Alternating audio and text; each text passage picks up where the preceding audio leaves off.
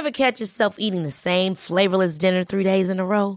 Dreaming of something better? Well, HelloFresh is your guilt free dream come true, baby. It's me, Keke Palmer. Let's wake up those taste buds with hot, juicy pecan crusted chicken or garlic butter shrimp scampi. Mm. Hello Fresh. Stop dreaming of all the delicious possibilities and dig in at HelloFresh.com. Let's get this dinner party started.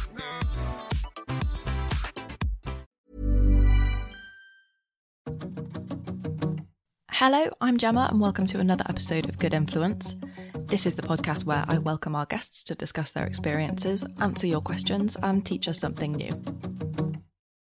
This week, we're talking about feminism and fertility, the social secrecy around fertility, how to balance assumptions with information, and the positive impact of choice for everyone.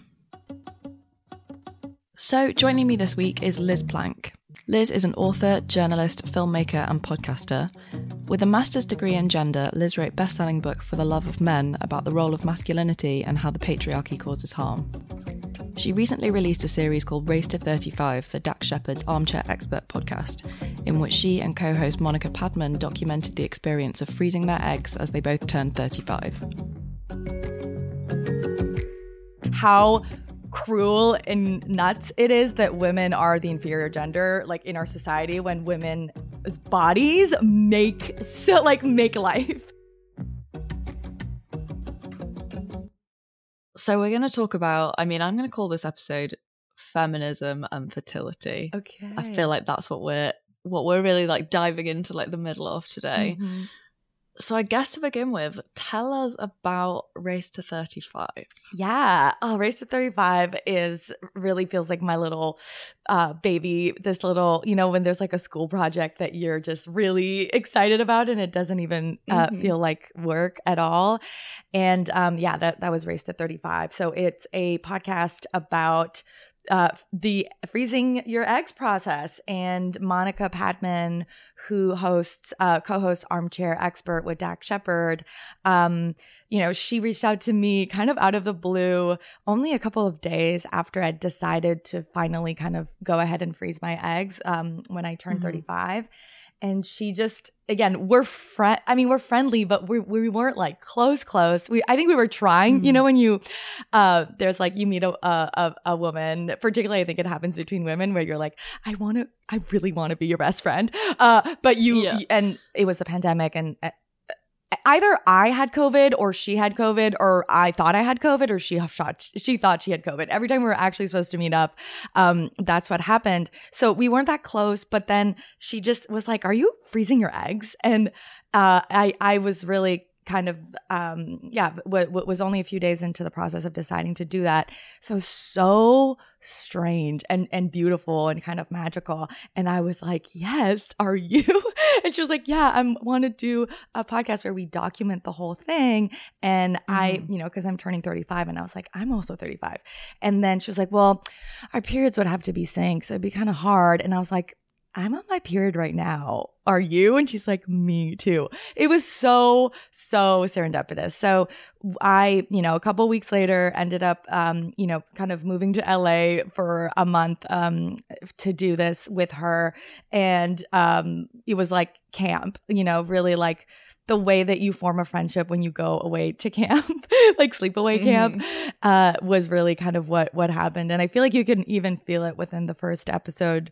And even like then after the second one the third one and then the last one we're like just so comfortable with each other. And we have built so Mhm. much int- you know we had so much intimacy because we were going through this pretty hard thing together. Um and so yeah we, we basically recorded every day of the uh, whole process. We are taking people through um, you know the ins and outs of of of what this looks like what this feels like what can happen and then we had all these amazing brilliant experts come in um, from esther perel who helped us talk about you know how to deal with the results right um, so you know Mhm. not to give too much away but uh, yeah monica had uh, monica and i had very different results and and it was Mhm. yeah the this sort of con- concept of an ambiguous loss and what do you do when you know you lose something you didn't even really have right um and uh Yeah. which extends to miscarriages and all kinds of different experiences for for women but people in general um to fertility experts and we had Dr. Huberman come and talk about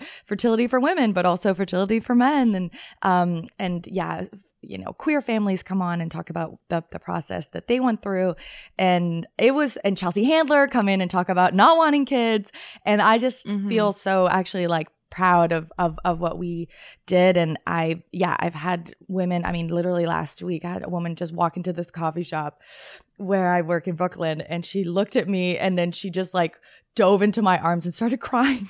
And she was like i've just like Oh you know i went through a really difficult um, process with it and it helped me so much. And this is the kind of you know thing that obviously that's why i i do um the, the, the you know talk about the kinds of topics that i talk about which are not easy or like fun at times but i Mhm. think you know where where particularly women there, there there's a dearth right of like community around um i think fertility and and uh, so many different issues like that for women Yeah, I mean, I think that's kind of yeah, that sort of emotion from a stranger even. I think that really speaks to the level of kind of like well, I mean, I guess privacy, but it feels more like secrecy that there is yeah around all this kind of stuff, right? Like Mhm. I mean, even where if you think about, you know, pregnancy in the in whatever kind of sense, it's the the way that you know you usually don't tell anyone about it for a certain amount of time, and like, and I I do get the reasons for that, but like I think there have been a lot of conversations that have become a little bit more public, like. People have been really brave and really open in talking about like their experiences of miscarriage and infertility and like all of these different kind of journeys that we're trying to open up. But Mhm. like, I know that I would really have had like no idea of what the kind of process was around like freezing your eggs, and I feel like that's that's the kind of thing that people are starting to sort of mention. But I do, I just think there's something so powerful about just laying it all out there in the way that you did in that project. Thanks. And uh, and honestly, I think I would have given up on it if I hadn't had a friend Mhm. to go through it with. And I was actually uh, catching up with a friend yesterday, and she is uh, you know turning 39 was her birthday dinner um and she she basically was like i started doing it and i got overwhelmed and then i stopped and i really related to that Be- and and again if you listen to the podcast you hear a whole host of like we're very honest you know about about the ups Mhm. and downs and yeah it's it's like even that first uh appointment which is you know you're, you're not even doing the shots you're not even doing all of that yet you're just going in Mhm. and they're telling you the amount of eggs that you have and your fertility levels and what you can expect and I blacked out. Like I legitimately do not Mm. remember most of the information that I was told during that appointment and I was wearing a mask so like because it was you know kind of still pandemic um times and i actually like had trouble breathing like I, I was like am i having a panic attack right now it might be the mask it might be a, a mix of all of it but it, it, it is like i think it's important to acknowledge that fertility has all these impacts on your body right and that alone is uh, a- lot but all of the Mhm. emotional aspects um that that again either don't get talked about or don't get acknowledged. And so when it happens, you think that there's something wrong with you. You think that you shouldn't be doing this, um, or or it just makes it worse, right? Because you're you're you're not, um, yeah, just feeling like this is a normal part of the process, and that it's okay that it's scary. It's okay that it's confusing. It's okay that you're overwhelmed by. I mean, I have ADHD, and I talked about how just the process of the needles. You're mixing the needles yourself. Like you're you're. It almost feels like you're in a Mm. meth lab. Like I I think if men froze their eggs and had eggs, um, it, the whole process would come with a nurse, nurse, a therapist, a driver. I mean, you have to go to the hospital uh, every two or three days to get um, a blood uh, uh, shot or, or a blood. Uh, you know, they they take blood, they test your blood. I hate needles, like to a point that's not you know like kind of like a kid and and they do a transvaginal ultrasound as well where they're monitoring the eggs like it's it's invasive physically and and that has an emotional toll um and so i think that part almost um again that i think resonated with a, with a lot of people who were listening who felt like okay it's okay that i'm like not okay you know Yeah, absolutely. Yeah. Was it quite? Were you were you surprised by the process? Because I mean, you said that you had actually decided to do it kind of right before Monica asked you, which yeah. I mean, as you said, is such serendipitous timing. But how had you kind of what ideas did you have about it when you had already made that decision just on your own? Like how did you come to that decision? Did you already have a lot of preconceptions around around this process I had so many preconceptions, and that was also part of why, even before Monica reached out, I had kind of decided. I mean, I'm also like zero to 100. Like, I have no nuance. It, I'm so black and white in terms of um, my thinking, my moods. Like, I have everything. I'm, I'm definitely one of those people.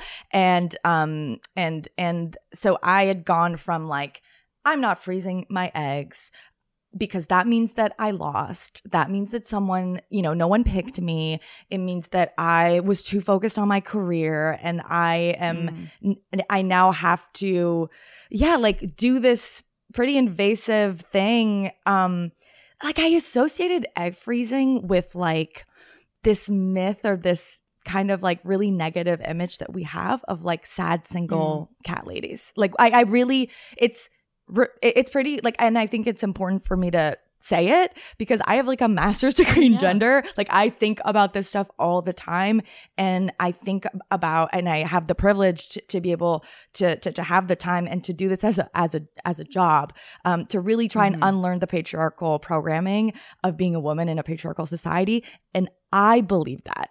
And so I I really yeah. think it's important to to so as soon as I basically decided I was going to do it, I, I went, well, now not only am I going to do it, but I'm going to tell everybody about it. Like I, I wish yeah. someone had done, I, I wish I had seen someone like me do it and do it in a way that, that made me feel, um, yeah, excited, empowered. Um, and, and I, I hadn't come across that. And so I thought it was important for me to to to do it. And honestly, the real impetus for me was like my dating. Like my dating life and and for anyone who's listening again it doesn't really matter what age you are it's like uh, you know mm-hmm. I, I but i definitely didn't feel that kind of urgency in my 20s that i i definitely started to feel in my mid 30s and i know that for a lot of women uh, particularly coming out of the pandemic, it's like all of a sudden, yeah, I was like 33, 32 and a half, like whatever, like, okay, like I'm starting to think about it. And then all of a sudden I was 35.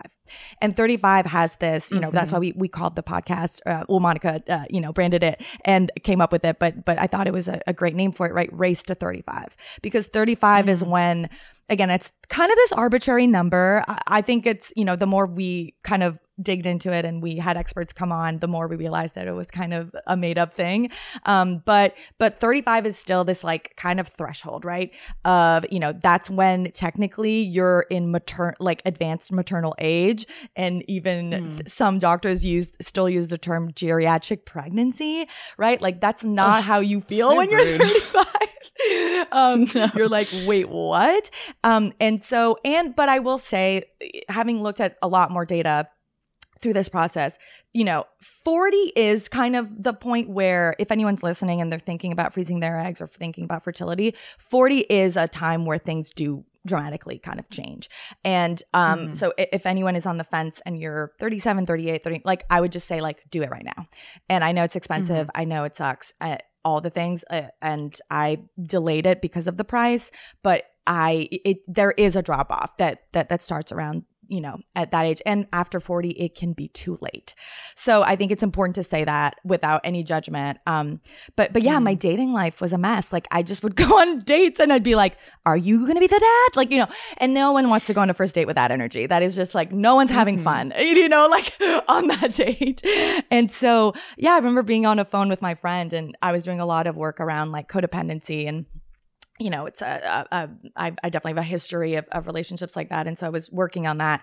And my friend was like, you know, why would you, you're trying to control the one thing you can control, which is like when you're going to meet the person. And you're not, yeah. con- you're the one thing you could control with it, which is, you know, your fertility and freezing your eggs and using this amazing technology that we have. You're not doing it. Mm-hmm. So like, let's like, you know, and that helped me a lot. Um, my friend Chelsea, when she said that. And, um, and yeah, in that moment, kind of clicked for me. Yeah, that makes so much sense. How old are you? How old are you? Are you thinking about fertility stuff? Like, are your friends talking about it? Do you feel like it's something that comes up? I mean, I'm 32, so everyone's Yeah. talking about it all the Yeah. time. yeah, yeah, yeah, yeah. but yeah, it's it's it's the kind of thing where I feel like it's it's this sort of age where you spend like your entire like teens and twenties being told that like you know if you sneeze the wrong way you could get pregnant. So like Yeah. be careful. Which i mean technically like it's good advice. Like it's good Yeah. like you you can get pregnant when you don't mean to with with all kinds of things. So it's good to be that cautious when you're not trying to have a baby. But it's just yeah the the flip that happens and like so i don't have any children. I have friends who have children. I have friends who don't want children. Friends who Mhm. still don't know if they want children. And it's all kind of it definitely is a conversation that happens a lot. But i think it's kind of i really wanted to have this conversation with you because i think part of what i love so much about you doing this whole process publicly is kind of i think it can be hard and on a weird level can feel not anti-feminist but like looking at the realities of the biology and the timelines of these sorts of things i feel like because in kind of feminist conversation we've spent so long trying to work on the issue of kind of saying you know women don't have to have children Yeah. women shouldn't be expected to have children. I mean, I'm using the word women here in this conversation as you and I are. It, obviously, there are other people who it could apply to in these fertility in this fertility sort of sense, but I feel like because now we don't want to put the expectation on,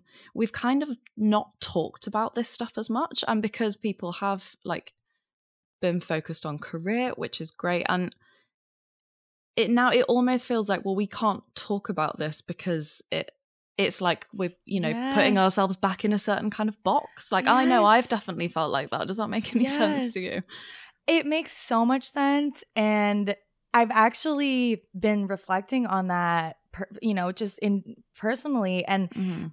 and I think it applies to a lot of things. I think it applies to sex and our sexual lives as women Mhm. too. Because I um am sort of, I mean, your third. Let's talk about it. I also feel like no one really warned me about the your sex drive in your 30s.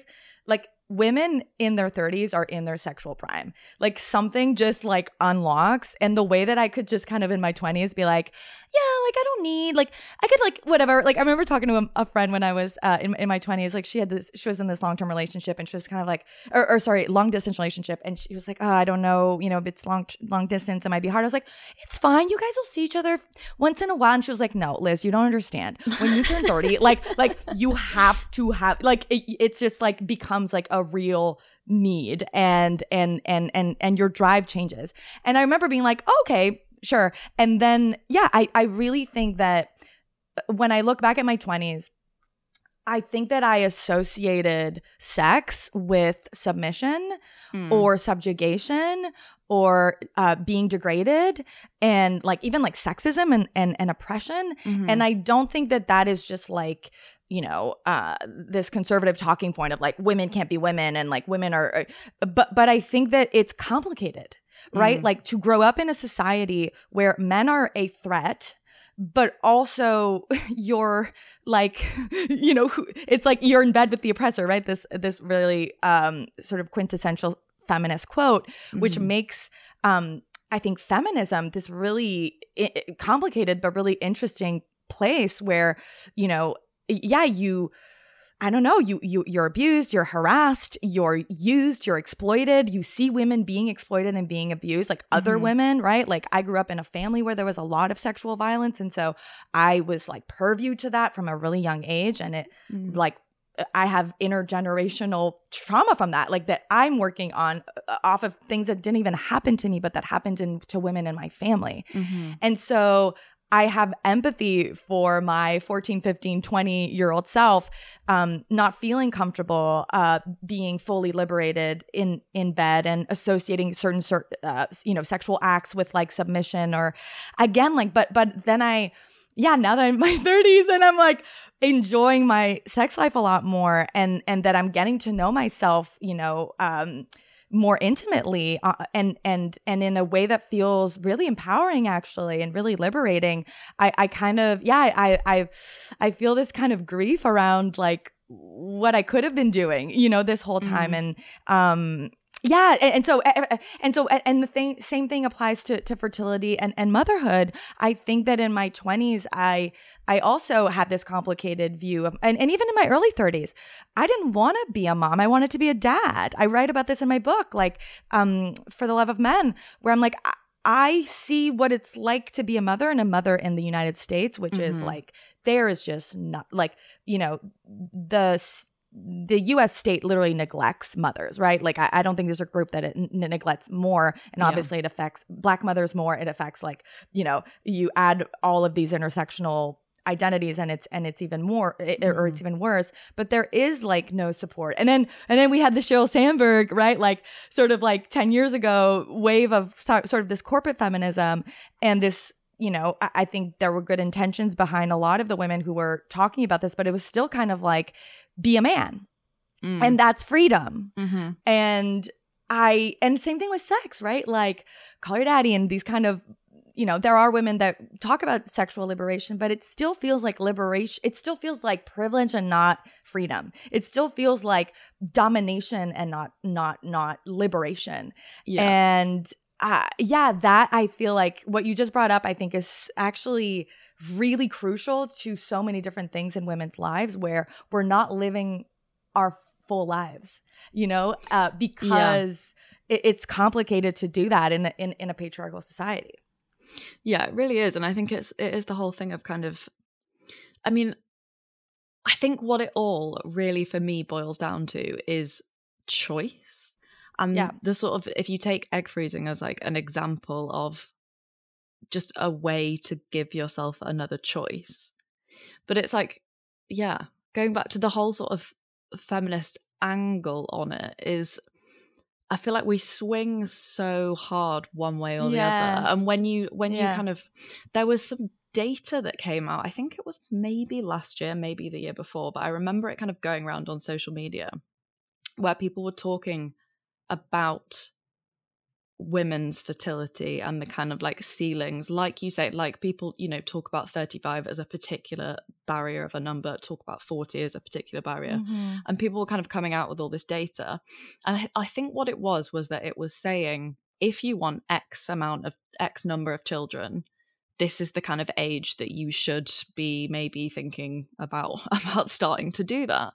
And it really like had people kind of up in arms for a few days, I remember, because I think it is that thing of we're told, yeah, in that sort of Sheryl Sandberg, like girl boss kind of way, that like this is what you should be doing, this is what success should look like to you, this is what you should be aiming for, this is what you should prioritize.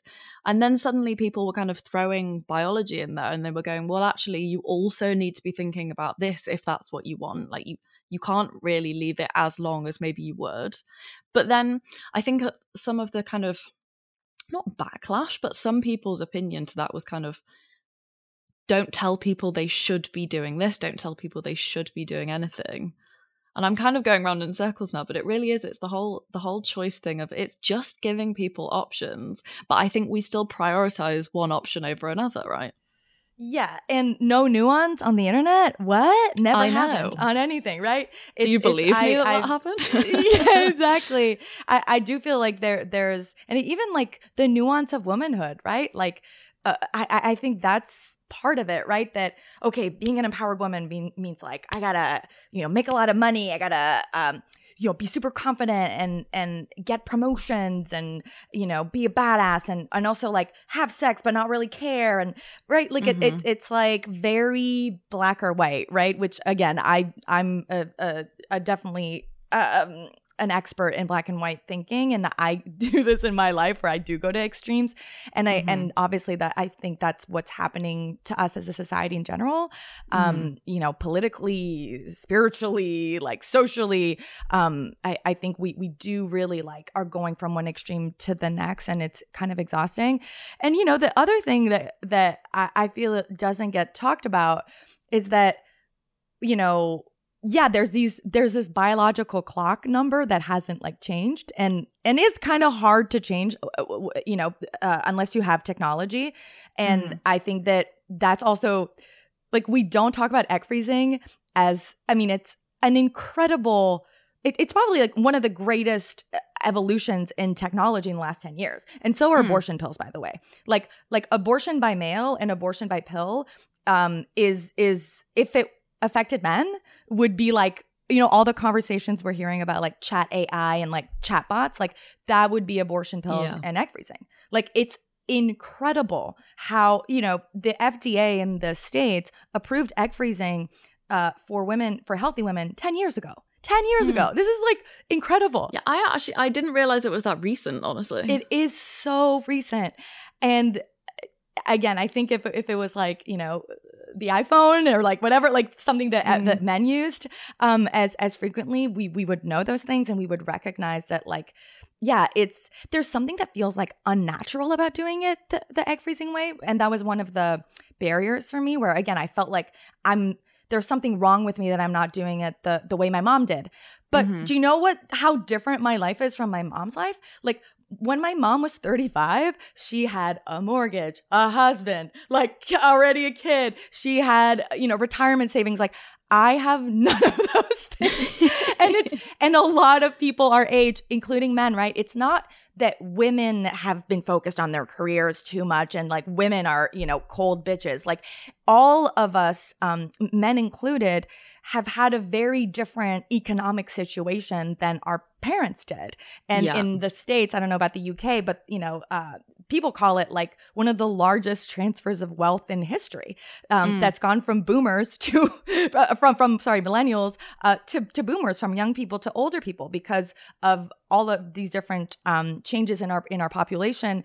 Um, uh, patterns, but also the way that the tax the tax system is uh, set up, and the way that there's been, you know, a- again, especially in in in the United States, a lot less social programs and a lot more money going to, you know, and it's good. Like we want to support older people and the things that mm-hmm. they need. Obviously, I want my parents to be alive for as po- long as possible, but I would like yeah, I can't afford like a fraction of what they afford and and uh, uh yeah. uh, afforded. And so we, we also have to acknowledge that and and that's where I feel like that clock, that you know what you just said, like that really um was my experience where I was like, okay, everything's different. Like, it's okay that I don't own a home yet. It's okay that I don't have like my whole life put together in the way that my, my parents, you know, had when they were 25. Like, I, I feel like we're like 10 years later, right? Mm-hmm. Like, what they had at 25 is kind of what I have at 35.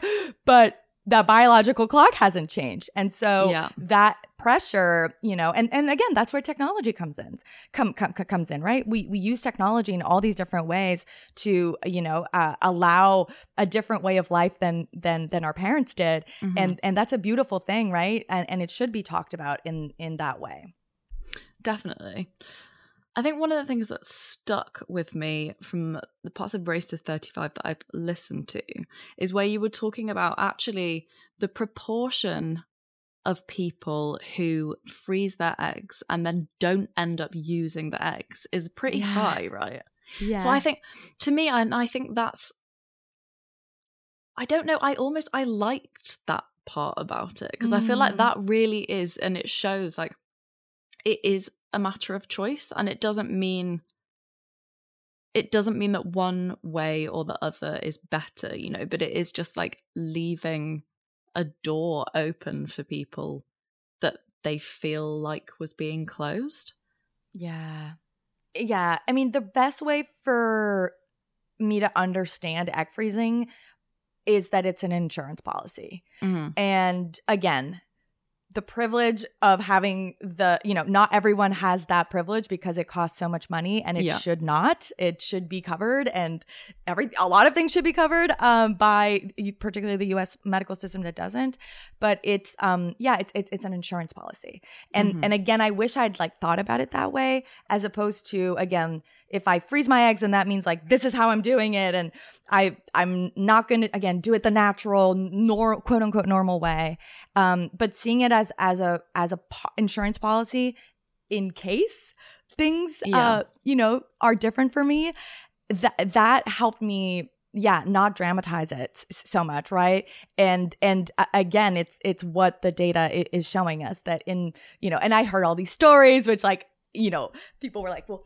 my friend you know she froze her eggs and then two weeks later she met the love of her life right and oh, they ended yeah, up classic. just meeting and doing it right and so but but i i do think that it um, you know, coming back to, you know, relationships, I think it does help you meet the right person, um, or, or, or can help you be, be in the right mindset to, to meet the right person, mm. to not be in, in this, yeah, panic or, I mean, honestly, kind of desperation or fear, um, when you're approaching relationships. And it, and, you know, one thing that Esther Perel told us, which kind of changed my brain, you know, she was like, you have done this differently, right? Like you have had you have used technology to um to to start the, you know, process of getting pregnant in a totally different way. Mm-hmm. So why aren't you thinking about family in a totally different way? Right? Like mm. if we are to blow up the lid on fertility, why not blow up the lid when it comes to family?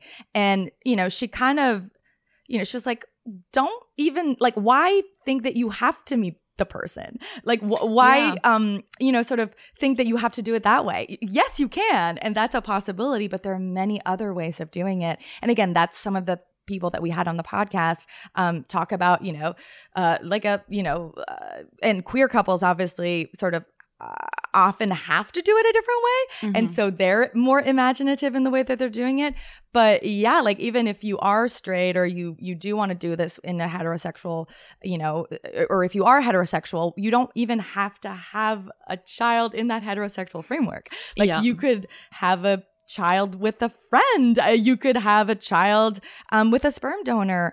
Um, th- there are many different ways of doing it. Uh, you know, surrogacy and all that stuff. So, you know, adoption and and you know family is is also this really cool dynamic space that that we often feel boxed into or again you know we, we don't let ourselves go outside of that box because we tell ourselves oh that's not normal or that's not the way my parents did it or mm-hmm. that's not the way i imagined my life would go like like my life is so different than how i imagine it would be in terms of my work life mm-hmm. why am i not open to all of the possibilities of it being completely different from my family life and even I, like, I'm like, do I want kids? Or do I want, like, you know, it's like, do I want to shave my legs for me?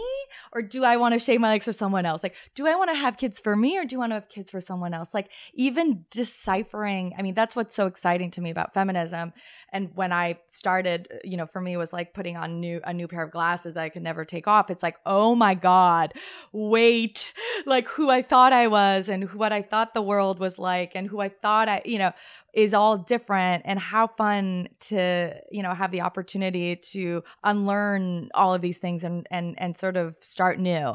And and i think that's you know what i i know i kind of got to do with egg freezing. Like i started a relationship with my future child just by egg freezing my eggs. It's so strange to sort of describe it that way but um and and but i don't know if i i would have leaned into that. And also like the biggest thing was also like my body's amazing. Like whoa. Like fertility is not something that takes away from womanhood and and takes away from your power as a woman. It only like reinforces it of just like how cruel and nuts it is that women are the inferior gender like in our society when women bodies make so like make life and sustain life and have that power like again even if you don't end up having children just connecting with that power i think is really cool Many of us have those stubborn pounds that seem impossible to lose, no matter how good we eat or how hard we work out. My solution is PlushCare.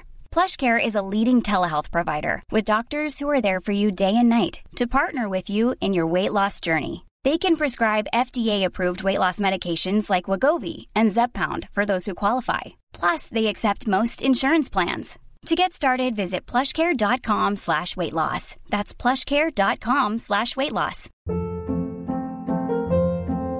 Hold up. What was that? Boring. No flavor. That was as bad as those leftovers you ate all week. Keke Palmer here, and it's time to say hello to something fresh and guilt-free. Hello Fresh. Jazz up dinner with pecan-crusted chicken or garlic butter shrimp scampi. Now that's music to my mouth. Hello Fresh. Let's get this dinner party started. Discover all the delicious possibilities at hellofresh.com.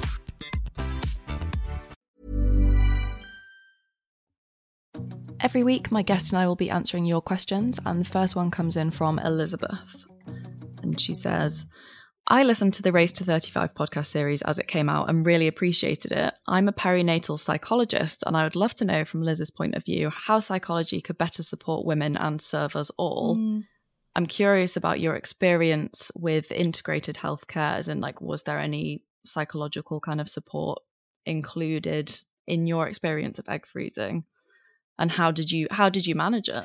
This is a great question. Um, if um, you have mental health issues, um, which I definitely have, um, they warned me like ab- about sort of how the hormones might impact um, my moods and and um, my honestly like my mental health and i Mhm. thought that they prepared me pretty well like they uh, you know they brought it up and they told me that actually um the the worst part can actually come like right after you're done with egg freezing because that's when Mhm. basically um the hormones um drop uh, you know and or basically there's a drop in hormones. And so that and a similar thing happens in uh you know women p- for postpartum um just the hormonal part right? Like part of the reason why women experience um, a lot of issues uh, some women experience issues is because there's that sudden drop in, in, in hormones. And so but it can Mhm. almost sound counterintuitive right? Because you think like oh the hormones are gone so i should be fine. Uh, but yeah it, it and but i would say that but for me it was worse during um and and again i'm i was Mhm. pretty vocal on the podcast i feel like i cried like every you know two seconds but i yeah i i i definitely for me the second third fourth day were actually like really bad um and Mhm. challenging for me. And so I brought it up to my doctor. I mean, again, they they did check in. I think I, you know, in terms of what kind of support can be offered, I think um ch- checking in, right? And and and not just going in and, you know, um checking in your blood and how your eggs are doing, but like how you're doing. Uh again, I've never been pregnant, but it yeah, like that part matters and that part is really important like no matter what you're going into the doctor you know for so much of what happens in our bodies will i- impact our um you know mental health and so much of what impacts our mental health will have you know re- repercussions on our bodies it's actually like Yeah. I, I think about that even you know with like physical and emotional abuse like it's weird that we actually separate those things when physical violence will always have emotional repercussions and emotional violence will always have like very often have physical uh, manifestations and consequences so i Yeah. think the same thing really ap- applies to, to to this to really acknowledging you know and and and checking in almost like on the physical chart as much as an emotional chart. And i i felt you know like that there was a lot of checking and i i did my um egg freezing with lilia and and Kindbody which i you know really recommend on a personal you know my experience was great. Um and uh and i also they did warn me like you you know make sure you're they asked me about my medication you know that if i was on medication um and they also checked in about what kind of uh, psychological you know are you in therapy? Do you need therapy? Make sure that you are maybe like have an extra session right when it's done. So that kind of stuff actually i felt um really helped to just acknowledge it and bring it up before the uh, the the the patient brings it up. Um I, I think is a huge one.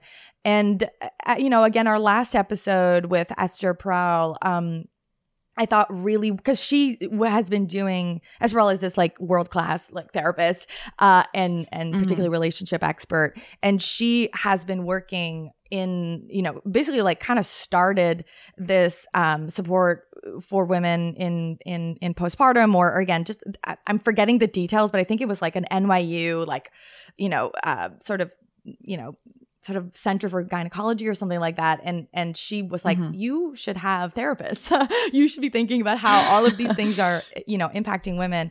And and she talked a lot about ambiguous loss which is i think um you know ambiguous loss is is is you know defined as losing something that you you you losing something that either you never really had um, or, or losing something that you imagined you were going to have and didn't have uh, or or losing something in a way that's not um, full or complete. So ambiguous loss, Mm. uh, a perfect example is a, is a miscarriage, um, right? You are expecting to have a child and then they you know uh, that that doesn't end up happening.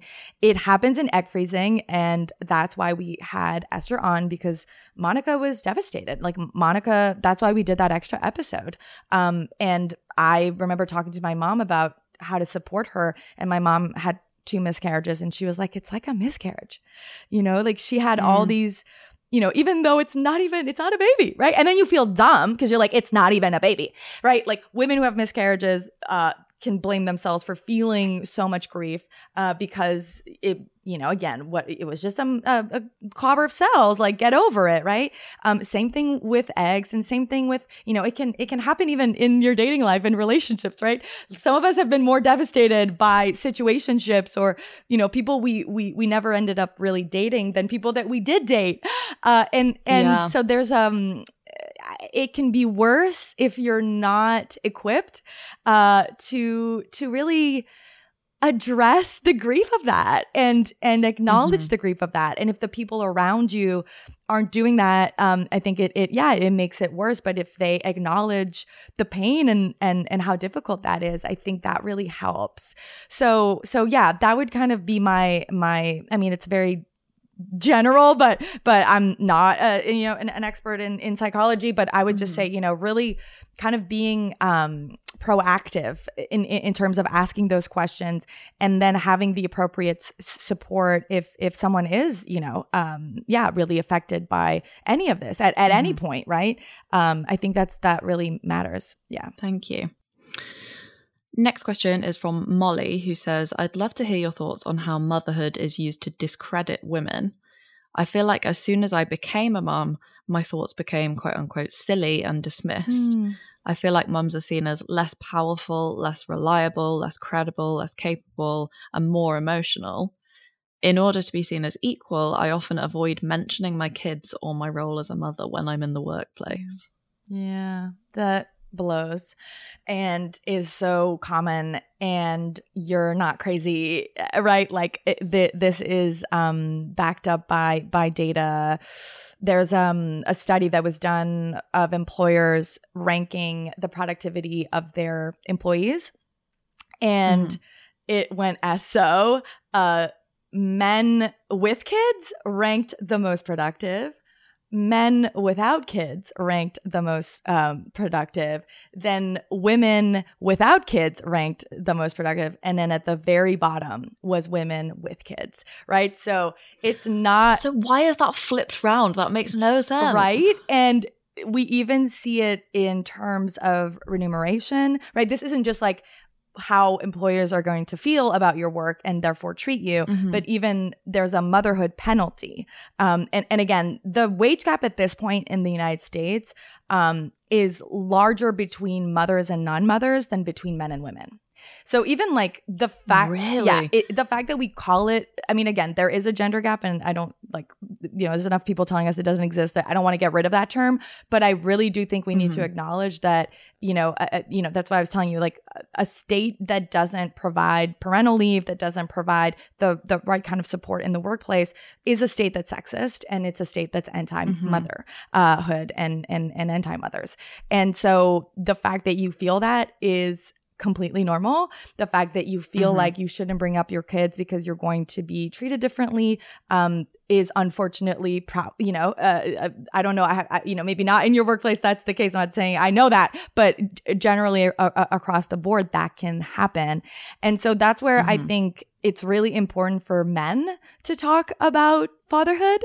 and men to mention their kids at work and men to mention you know when they're leaving to pick up their kid because they're sick or leaving to um go to their baseball practice or whatever it is.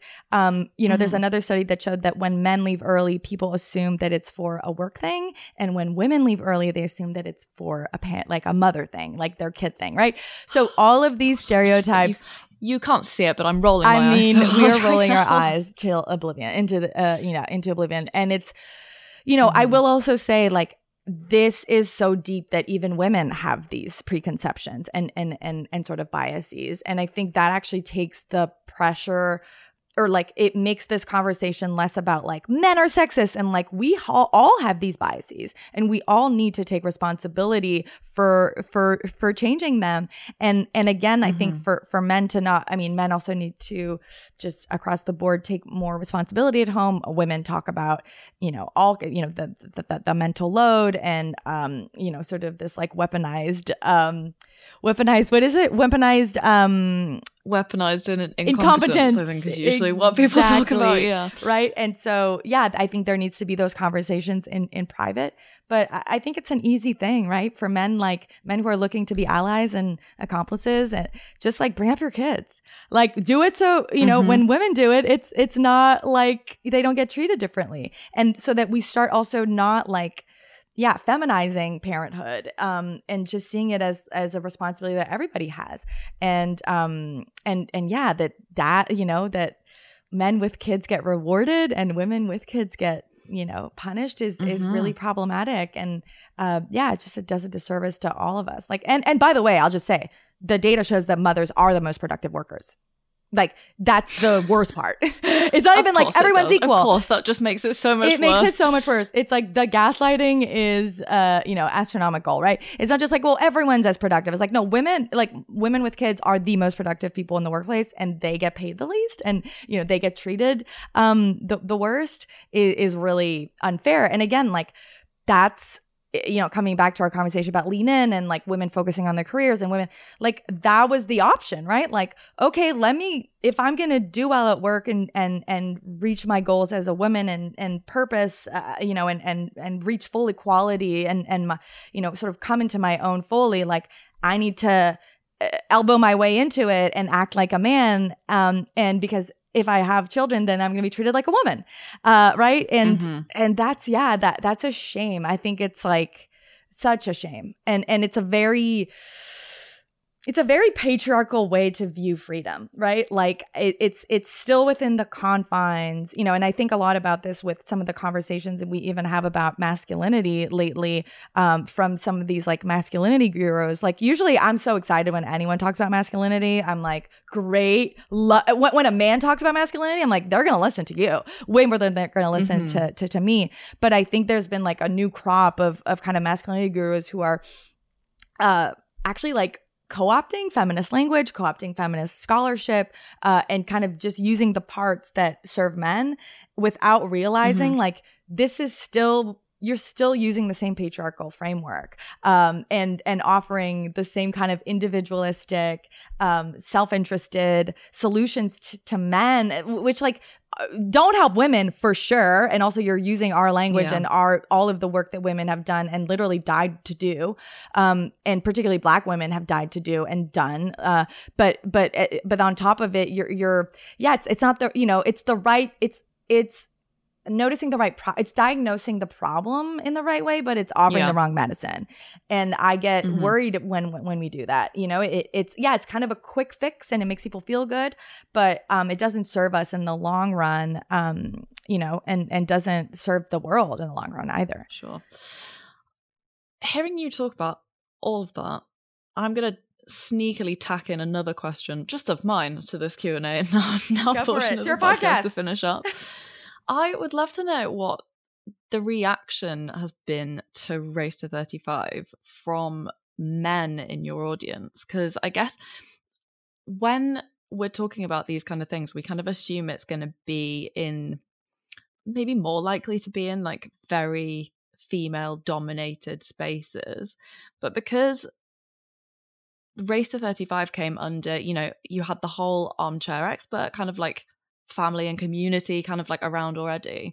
Have you heard much kind of response and reaction from male listeners? And was it what you expected? Yeah, I mean, some of my favorite people who have come up to me are men, right? Like I had this guy come up to me in a coffee shop, uh, and he was I'm I work a lot in coffee shops, as you can tell. I'm, I'm supporting my local coffee shop all the time. Uh, but this guy mm-hmm. comes up and he's like, "Oh my god, I love Race to 35," and he's holding this woman's hand and he's like, "I've been telling my wife all about it, like like telling her to listen to it." And I just I was like, oh, "This was the best interaction." Um, yeah, I think mm-hmm. like a lot of of men actually really in, in, enjoyed it. And again, I, I think it was we talked about male fertility too. We talked about family systems. We talked about so many different things that, yeah, impact mm-hmm. men and interest men uh, a lot. And, but then I did have those like reply guys and particularly like on, yeah, in my comments and just um, go get, you know, get married already. Um, no one wants to hear mm-hmm. about you know a woman in her third like how, really like kind of obviously like trying to get to me um you know and and again chelsea handler has it a lot chelsea handler talks a lot about not wanting kids and actually like yesterday there was this whole like fox news like up uh, un- unleash this entire um I, I, propaganda about her and like the fact that she's a sad single old uh curmudgeon you know uh, uh, uh, like she's a woman that no one wants and she's unhappy because she doesn't have kids and and yeah it's it's like it, it blows my mind that it's 2023 and like that's still a thing that men will say and like and they call her narcissistic they say she's selfish and and yeah these are still like big stereotypes that are out there and again why we thought it was so important to be really public about this so yeah I ha- I have a lot of those guys and and they've stuck around and it's not fun. Like it's, you know, it's sad. I, I mean, it also makes me sad for them because I'm like, what's going on in your life, you know, that that you feel threatened by this. And and yeah, it's not um, you know, I think some men view it as like again, if they're not uh if they're listening to a certain kind of media, you know, and have certain kind of perspective on it, they can see it as like, well, this is another thing that women are just like doing without like I think they view it as like men are obsolete and and women are just like doing things on their own. But the thing that I really think is important to say is like women, I think by and large, like we don't really want to do it on our own. Like we like for heterosexual women, um, or even I, am bisexual, but like I love having relationships with men, and I want a relationship.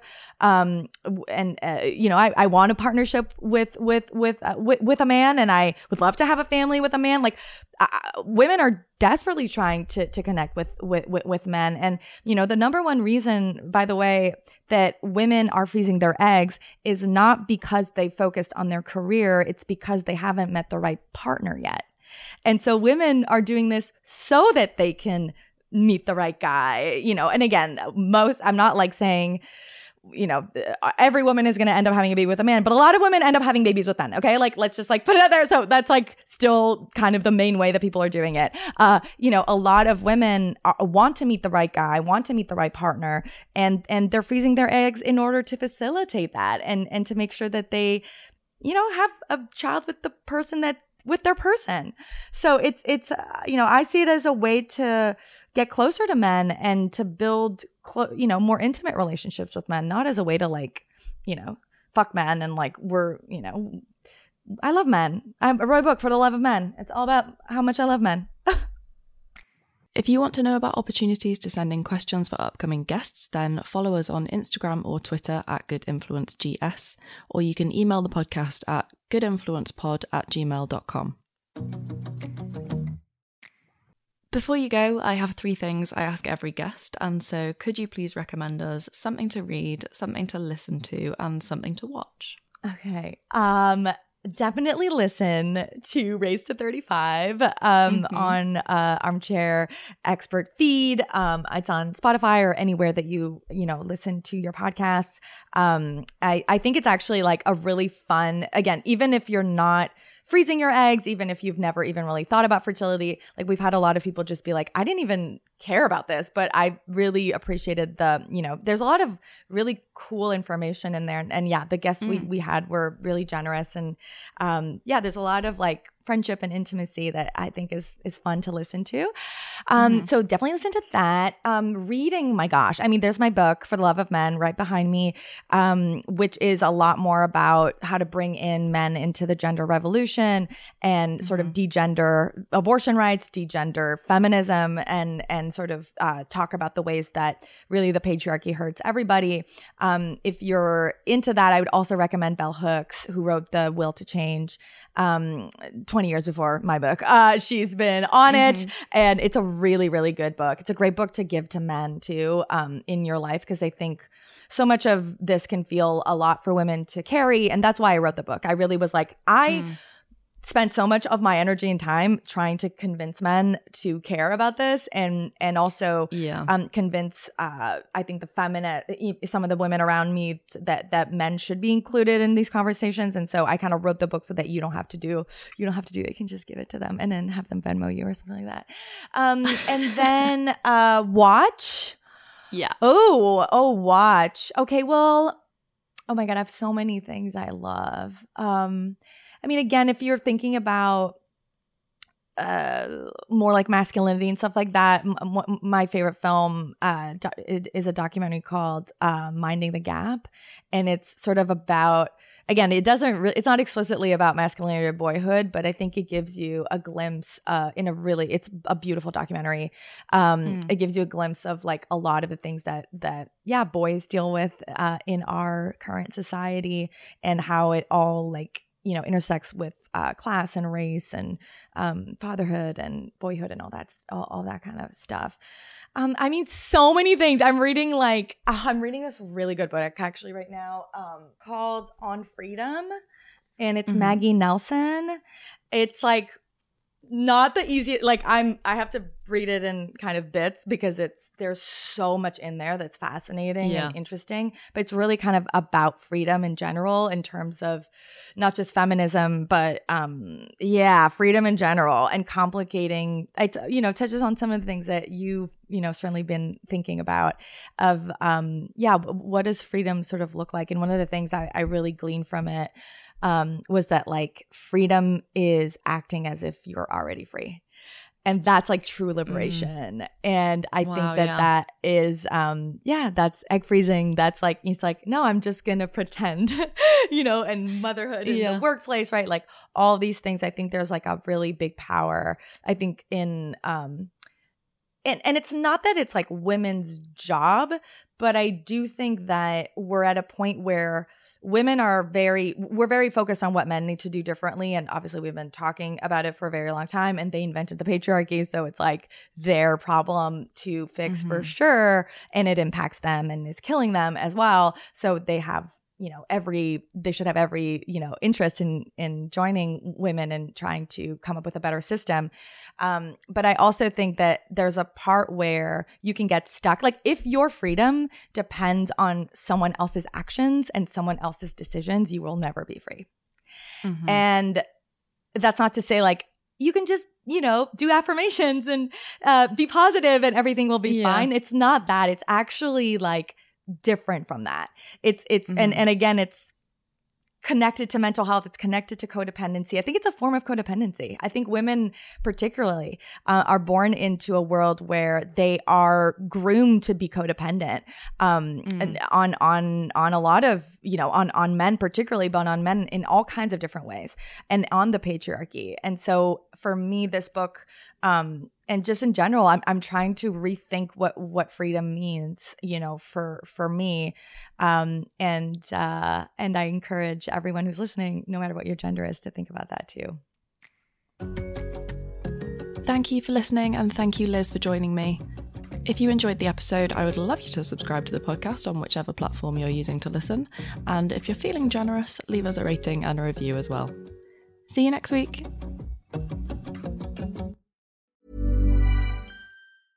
Ever catch yourself eating the same flavorless dinner three days in a row? Dreaming of something better? Well, HelloFresh is your guilt free dream come true, baby. It's me, Keke Palmer. Let's wake up those taste buds with hot, juicy pecan crusted chicken or garlic butter shrimp scampi. Mm. Hello Fresh. Stop dreaming of all the delicious possibilities and dig in at HelloFresh.com. Let's get this dinner party started.